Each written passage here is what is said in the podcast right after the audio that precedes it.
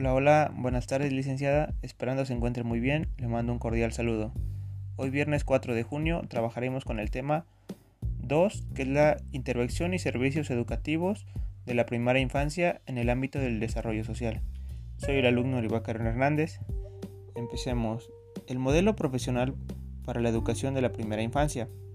La primera infancia constituye una tarea de primer orden expresa la concepción pedagógica que se tiene acerca del proceso de enseñanza-aprendizaje y se concreta en la comprensión de, los, de las condiciones específicas del proceso docente educativo.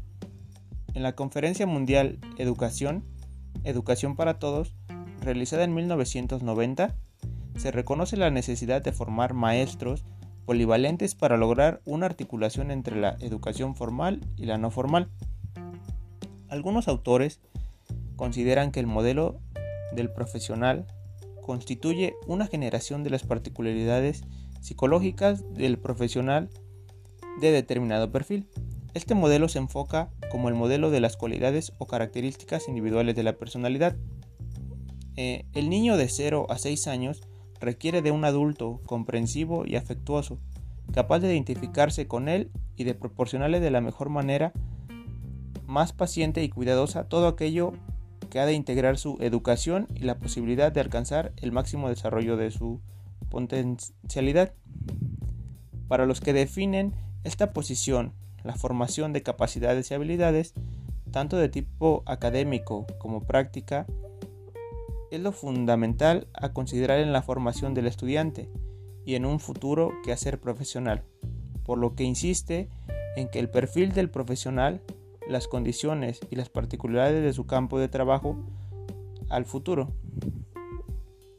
Para la primera infancia, ha de reflejar de la manera más precisa posible las exigencias fundamentales que la sociedad plantea al educador para que pueda dar cumplimiento a su actividad profesional, con la calidad que esto requiere y con las expectativas que se derivan de su rol social, pero a su vez a establecer las condiciones personales que se requieren para poder ejercer dicha profesión.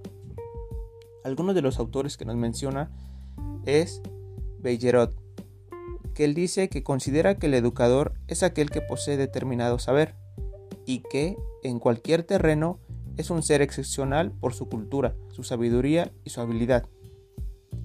Eh, otro autor es Forner, refleja una crítica en la que señala que la formación de los futuros educadores está desempeñada en la que respecta al equilibrio entre la preparación académica y los contenidos.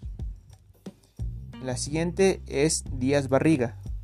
Afirma que una de las etapas de la metodología del diseño curricular consiste en la delimitación del perfil del egresado y agrega que en caso de un perfil profesional, además del saber, del saber hacer y del ser, este ser futuro profesional ha de definir una visión humanista, científica, social, integrada a los conocimientos, las habilidades, las destrezas, las actitudes y los valores.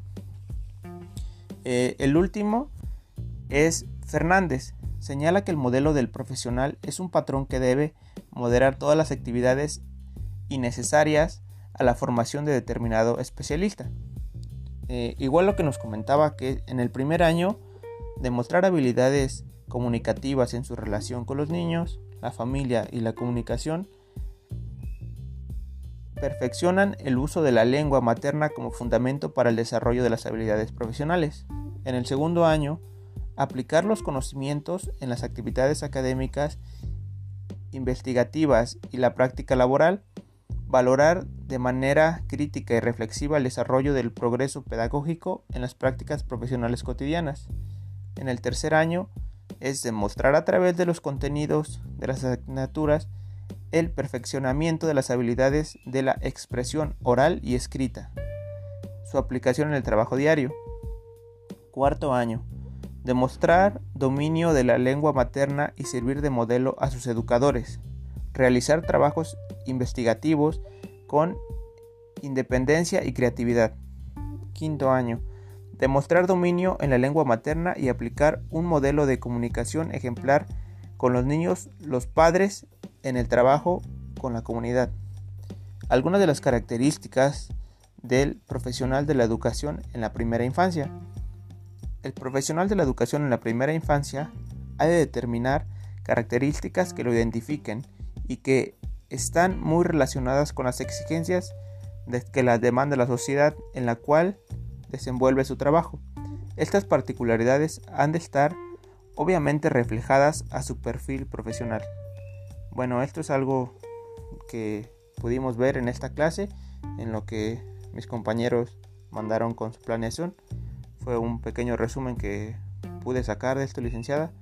Eh, eso es todo y muchas gracias.